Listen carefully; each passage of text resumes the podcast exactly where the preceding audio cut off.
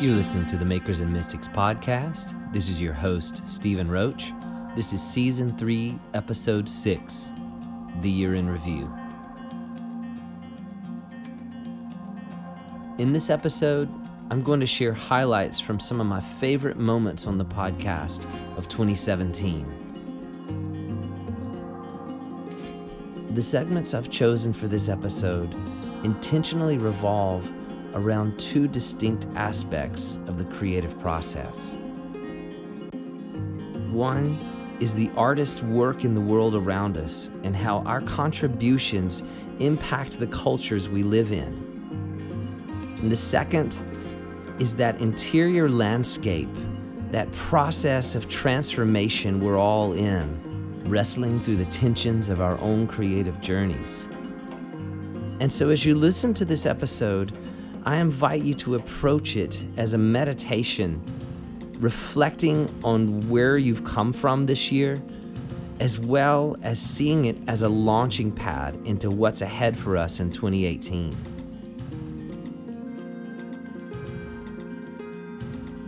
This first segment I'm going to share with you comes from season 2, episode 4, my conversation with author Brian Zahnd. And I want to start with this segment because the insights that he shares on truth, goodness, and beauty not only help us understand where we've come from, but they paint a clear picture of our way forward as artists seeking to understand the relationship between art and faith. Well, where to start? Let's start with the Greek philosophers.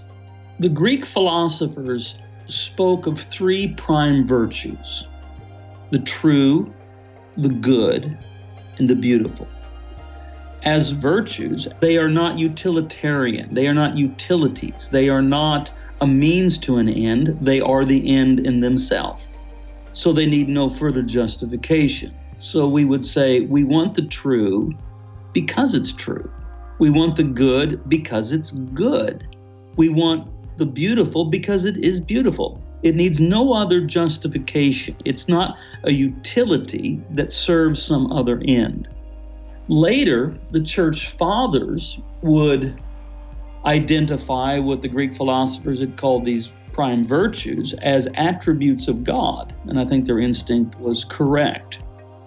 Now, here we are 2,000 years into the history of Christianity, and we have a long history of what we would call Christian apologetics. This is a Christian defense of truth as understood through Christ. We also have a long history of Christian ethics. This would be the good as defined in light of Christ. Christian aesthetics, though, uh, has had a mixed history. I think there have been times when the church has been good at it, or at least better than others. But I think in modernity, we've arrived at a place where we have, with the wider culture, pretty much dismissed beauty as a prime virtue. We tend to think of it as mere adornment. But here's our situation, Stephen, that we're in right now in the uh, modern, post Christian, secular West, which is not the whole world. I understand that, but it's my context. We live in a world and in a time, an age, that is deeply suspicious of Christian claims to ultimate truth. I'm not forfeiting that claim. I, I, I, think we have that claim, but I'm just I'm just acknowledging that which is the case. The wider culture is pretty deeply suspicious of that, and even maybe more so any Christian claim to a superior ethic. And so we have this great history of Christian apologetics and ethics, but I don't think they help us much right now. I'm not saying they're, they're illegitimate. I just don't think, as far as gaining a wider audience uh, in our secular age, they do us much good. I think they're pretty much dismissed out of hand. But that does leave beauty. And so, so what I would argue for, and I know we're speaking a little bit in abstract terms here, but I would argue for a return or recovery or an emphasis on Christian aesthetics that is uh, Christianity understood through the lens of beauty. It's not enough to ask, is it true? Is it good? We must, we must, we must ask the third question, is it beautiful? And we don't get to say whether it's beautiful. That's left to the common person. Would the common person say, yeah, that, that, that's beautiful? And so I think, especially in the North American context, uh, the church, for various reasons, has felt threatened, has felt intimidated, has has has felt like it's losing power and control, and all of these sorts of things, and that and we've lashed out and presented to our neighbors the wagging finger, the furrowed brow, the clenched fists of protest, and I think all of that's ugly, and people recognize it as such. And so we need to ask ourselves is our posture, is what we're doing, our programs, our sermons, our presence in the community, is it compatible? Does it conform to the cruciform? Is it like Christ upon the cross, arms outstretched in proffered embrace, praying, Father, forgive them, for they know not what they do?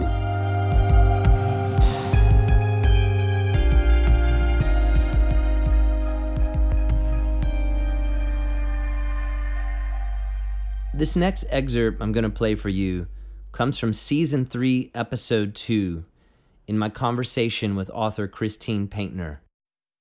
I've always had this sense that beauty and justice are intimately related. And so I asked Christine, she has a passage in her book where she talks about being committed to radical justice. And so I asked her, how does a commitment to justice play out in the life of an artist. And this is what Christine had to say.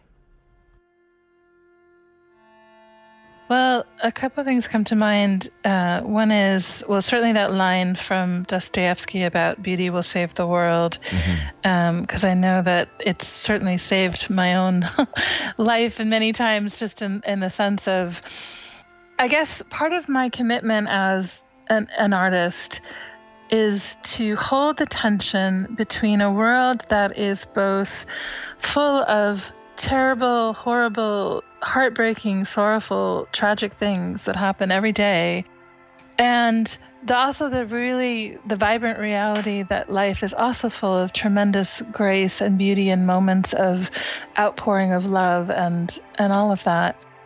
And so I think for me as an artist, it's important to hold that tension and not fall into the cynicism that where it disregards the really the impact of beauty um, but also not tur- falls into like a Pollyanna mode where life is all beauty all the time, because obviously that's not true.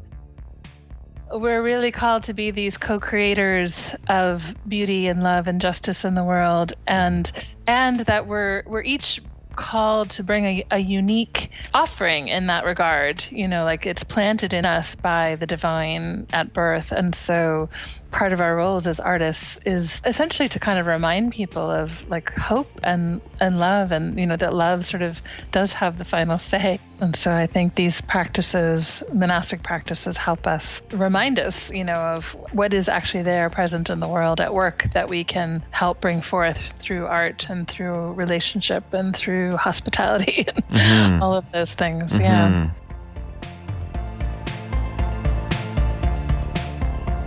This next excerpt comes from my recent conversation with Australian actress Anna McGahan. And I love this portion of our conversation because it deals with faith and art working together in the marketplace. And it also deals with how faith transformed her own interior process. There was one job where I met another Christian on that set, and we made a decision to pray together at lunchtime every day.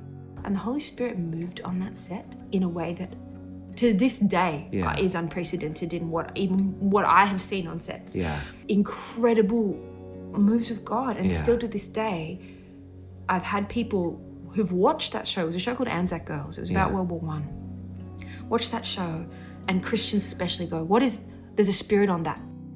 And whatever it is that happened on that set, came through and I couldn't believe it. Like I didn't I, I was amazed that God worked like that yeah. on such a large scale that yeah. if you go to that secret place, yes, it, not just say it's not just that prayer of Lord, um, can you help me with this take? Can you make sure I nail it? Um, Can I can I access the emotions? I think I got past that Mm-hmm. because he he entered into my process by that stage. But I think simultaneous to that whole revelation that he would, the kingdom would come Yeah. through this industry. He he started to heal the process I had learnt at acting school, which was very it was very much a destructive, chaotic process. Which was mm-hmm. the more pain I have, the more I keep my wounds open and alive, the better actor I can be because the more I can access, you know, my craft and who I am. Yeah. And he retrained me to use imagination and he retrained me to use wholeness That's so good. and healing. And at first, I think my craft went down. I think Mm. you'd look at my work and say, oh, she wasn't as brave, she wasn't as crazy, she Yeah. wasn't as out there. But then as I grew, grew more, I'm, I'm comfortable with the idea that my work dropped. I think it had to. But then as I got more used to that process of wholeness Mm. and coming from a place of imagination and Yeah. completion and Yeah. joy and hope, I think my work then actually started to grow. And now I feel this integration that I never mm-hmm. thought could happen.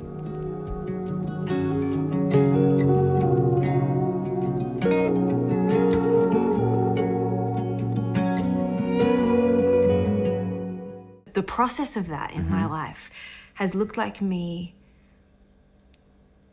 realizing that I'm I'm not going to be the best. Mm-hmm. In fact, I might not even be that good. But if I have that invitation mm-hmm. to do it, I don't have any shame anymore in going up there and being in process and just being okay at it or mm-hmm. being um, or working it out. I used to just struggle so much with watching myself on screen, just criticizing it, going, well, why aren't you at this level? Mm. Why aren't you like that actor? Why aren't you more beautiful? Why aren't you this, this, this, this? Yeah. And the self hate and the criticism and this mm. desperation to be perfect and to be the best, because only if you're the best can you continue getting work. And if you're the best, then you'll get the approval, and then then you're exactly then Yeah. you're approved of, and you're allowed to be there.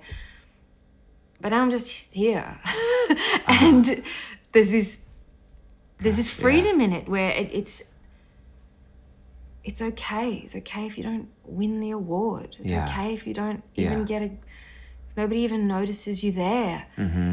It's the, the fact of the matter is, and I've had to learn this too, is that even in the worst performances of my life, there's usually one person, even if most people hate it, there's one person that goes, Hey, I I connected Yeah, yeah. and it mattered to me. And having to just accept the simplicity of God would do it for the one. Mm-hmm. And why can't I do it for the one? Come on. Just yeah. be like, one person Yes. responded, and God would put me through Yeah. every year of my training Yeah. and every audition and every inkling and rehearsal of that. And I go, that's not fair. I want to do it for millions. But it, that's, he would, I have to take on that responsibility to go, he'd put me through it all just so that one person That's so good. has a little heart response.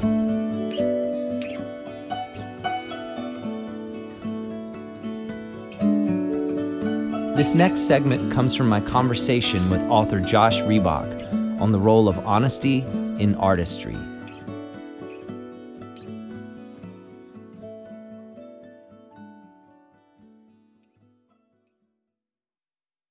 for me, a lot of the process of getting to honesty. I mean, one, I mean, th- there's there's a lot of facets, but the one that immediately comes to mind is honesty can't happen without awareness, right? Mm-hmm. We typically, sometimes when we feel like someone is maybe lying or hiding something, they're doing so unintentionally. They don't even know what to be honest about.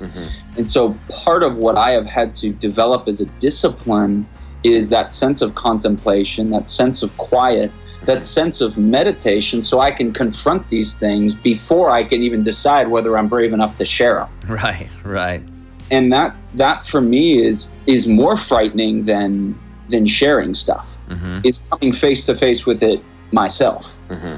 Is going, wow, I I don't like this person. Wow, I'm angry at this individual in my life. Wow, I completely despise um, all the previous iterations of who I've been, and what do I do with that? Mm-hmm. And so, a lot of times when I find that sort of vacuum of honesty, I, I, don't necessarily find it to be an intentional choice by somebody or myself, but it's it's unintentional because I haven't done the work to become aware. Mm-hmm. That's really good. So, when you talk about cultivating honesty, it really begins in contemplation and awareness. I mean, for me, it does. And we all, I, I suppose, you know, none of this is groundbreaking, but it requires me to have relationships that as best we can are really really void of pretense mm-hmm. and i have a few of those people in my life and without them i feel like i become so untethered so quickly mm-hmm. so i need people in my life who are bold enough as friends mm-hmm. to take me there when i'm not willing to go yeah and then my job to do the work that that stuff tills up and hopefully to do the work to engage those conversations when they occur but I don't know, man. I've, I've heard it said, you know, they, they say poetry is like honesty, and people don't like honesty.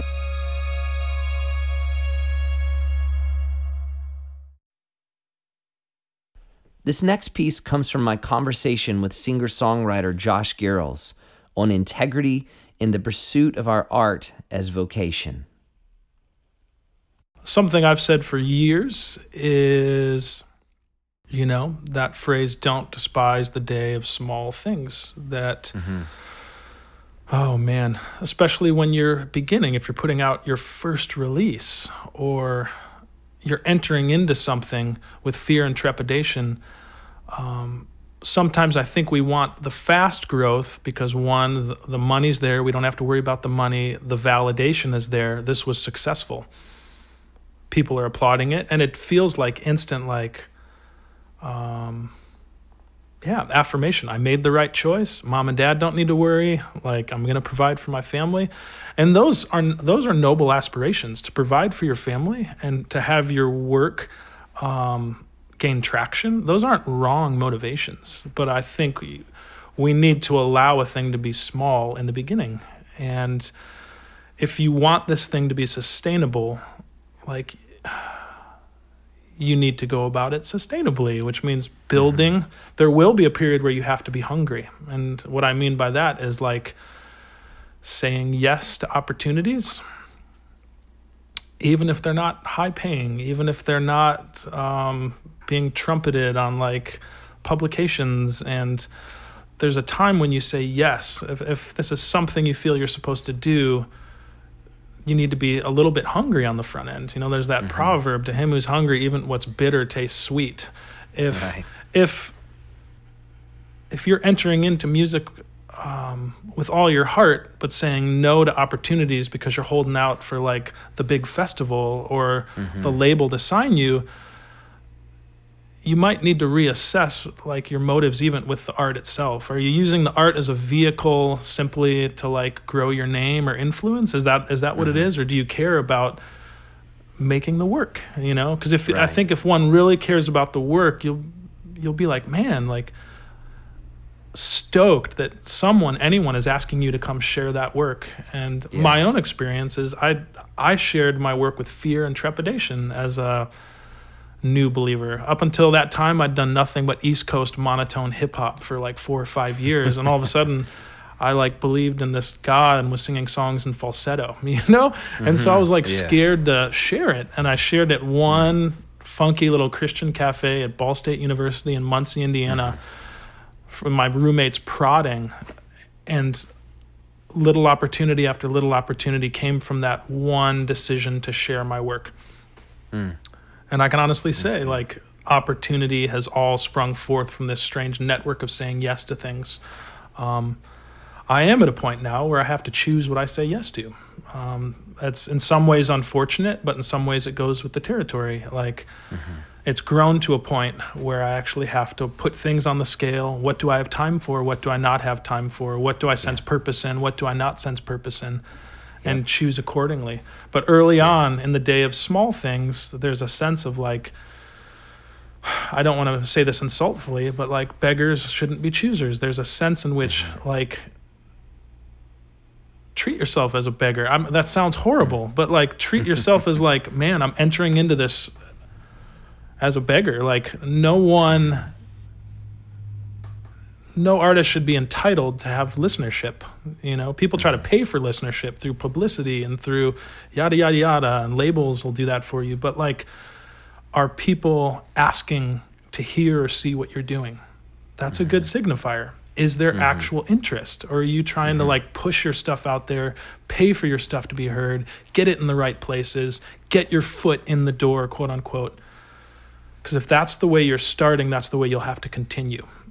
Mm-hmm and it's wow. not that's actually not sustainable to like force mm-hmm. your foot in the door continually eventually someone's going to slam the door in your face and say like you're not allowed yeah. in here let yourself be called up put yourself at the at the poor place in the feast like the lord said that's been a so this right here this has been the defining parable of my life when you come into a feast sit in the least noble place and let the master of the feast say what are you doing down there come up here he says, so Don't put yourself in the place of honor because you'll be demoted in front of everyone when the master of the feast comes in and says, Hey, that's not your seat. Go back down there. Wow. And then you wow. go down there shamefully. You know, like yeah. put yourself in a lowly place. Yeah. And you will be called up if this is in fact what you're meant to be doing. I guarantee yeah. you, if it's what you're meant to be doing, you'll be called up. If it's not what you're meant to be doing, you'll know. Yeah. You'll know because it's like the unction to make the work won't be there after you realize it's not connecting. Mm-hmm. Mm-hmm. And you, I've had those things in my life that I really want, that I'm manipulating, that I'm pushing, that I'm funding. I'm trying to make this thing happen. And I realize, like, I don't think I'm supposed to be doing this. Like, it's frustrating to me yeah. and doesn't seem to be connecting in any worthwhile way out there and I put it to rest. Like my skateboarding wow. career was essentially that, you know. A, but I've had other like other things in my adult life, you know. Yeah. But man, like create the work, and when someone says, "Hey, come up here," like at that point, go up, you know. Yeah. And I guarantee so you, good. if you follow that route, when you're called up, you'll have the strength to carry the responsibility. If you put yourself in a place of authority, responsibility, influence, earning and you are the one who got yourself there, you will buckle under the pressure and you will be another um, casualty of the American entertainment system. I went the ways, wayward winds in a world of trouble and sin. Walked along in crooked mile behind a million rank and file. This next segment is from my conversation with Ken Helser on journaling as a spiritual discipline.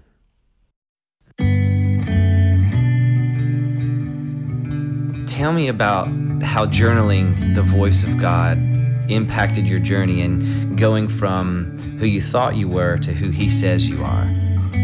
Well, you cannot hear the voice of God without transformation. I mean, there's something about the very voice of God from the very beginning when He said, Let there be light. And now we find out that this the universe is still going. When He said, Let there be light, it's, it's not ended. We're constantly finding new galaxies, and we're going, wow, it's not stopped. That's how powerful the voice is. It's all made from Him speaking. Mm-hmm. And so when I learned journaling from Mickey Evans, old cowboy, in Dunklin Memorial Camp, which is down the swamps of Okeechobee, that 50 uh, some years ago, Mickey started an addiction ministry because the Lord told him addiction is going to be the number one problem in the world. Mm. And he was working with these men, and um, he learned that if each man would sit down daily God speak to them, mm. that they would hear the root of what calls. Let, let me just, someone asked me this question. Somebody I was mentoring online in Australia and it was a great question. If God puts our sin as far as the east is from the west and remembers it no more, then why is He always bringing up the past? and I thought, that's a great question. and I, I journaled that. I said, Lord, this is a simple question. And the Lord said, I'm not bringing up the sin of the past. I'm bringing up what caused it so you can get free from it mm, and not have to live into the bondage of it. I am always about from glory to glory, from freedom to freedom. Yeah. for whom the sun sets free. And freedom comes from truth, mm. from the truth being, well, this is the reason I responded that way. And if you really want to know what's going on in your heart, just look at your attitude. Yeah. You know, when, when my wife says something, she, hey, don't put that mayonnaise jar there. Put it, and I say, you know what? You own the kitchen. I don't own the kitchen. You're the queen. It's your kitchen. It's your refrigerator. I don't know why I was in here helping in the first place. And I storm out of the house. And I just am mad and I'm angry. And it's the first day of vacation. And I realize I've blown it, man. why did I act like that? Journaling. God, I confess to you that I made a mess. And I got a whole week of vacation with my honey and I have already messed up. Mm-hmm. Why in the world did I respond over a mayonnaise jar to hurt her the way I did? Mm-hmm. And the voice of the Lord, journaling is you ask him your most heartfelt question, but then you let him respond to you. Yeah. And the Lord answered and said, It's because you did not hear Linda, you heard your mother. Wow. As I heard my mother, he said, Yes, you heard that voice of perfection all your life because you never, ever pleased your mother because she was a perfect. Whatever you did, she never really approved of. Now, my mother's gone now, and it's forgiven, and I'm healed. But memory, the enemy comes in through voices of our past and uses other people's voices. Mm-hmm to communicate things because he knows he's going to touch that button of hurt and that rejection place. And so journaling is writing your most honest, heartfelt prayers and then allowing God to speak. Mm-hmm. And anytime God speaks, it's truth and love. Mm-hmm. So that's where journaling for the last 20 some years has been the most powerful thing.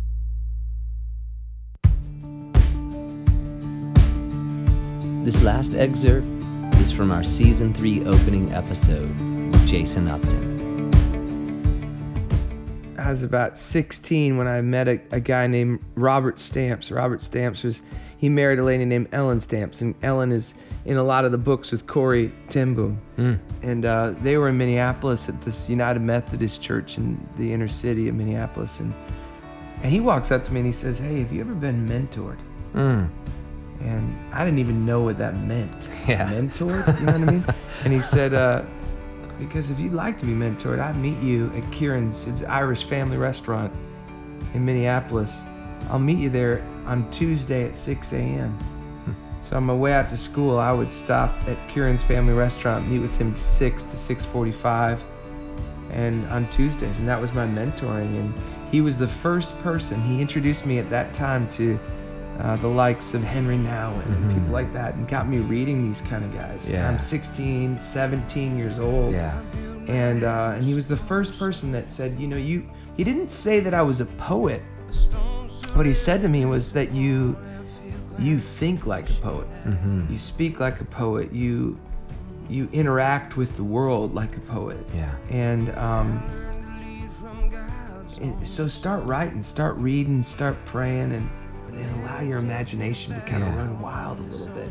And that was sort of the introduction that I had to what I would say songwriting, and mm-hmm. and um, and they were um, big influencers for me. Wow, wow. Uh, and the more I read the likes of Nouwen, or um, I mean, even I remember reading, even people, you know, a lot of people would know like Oswald Chambers or right. something first time I read the Sermon on the Mount, Oswald Chambers, you know, something.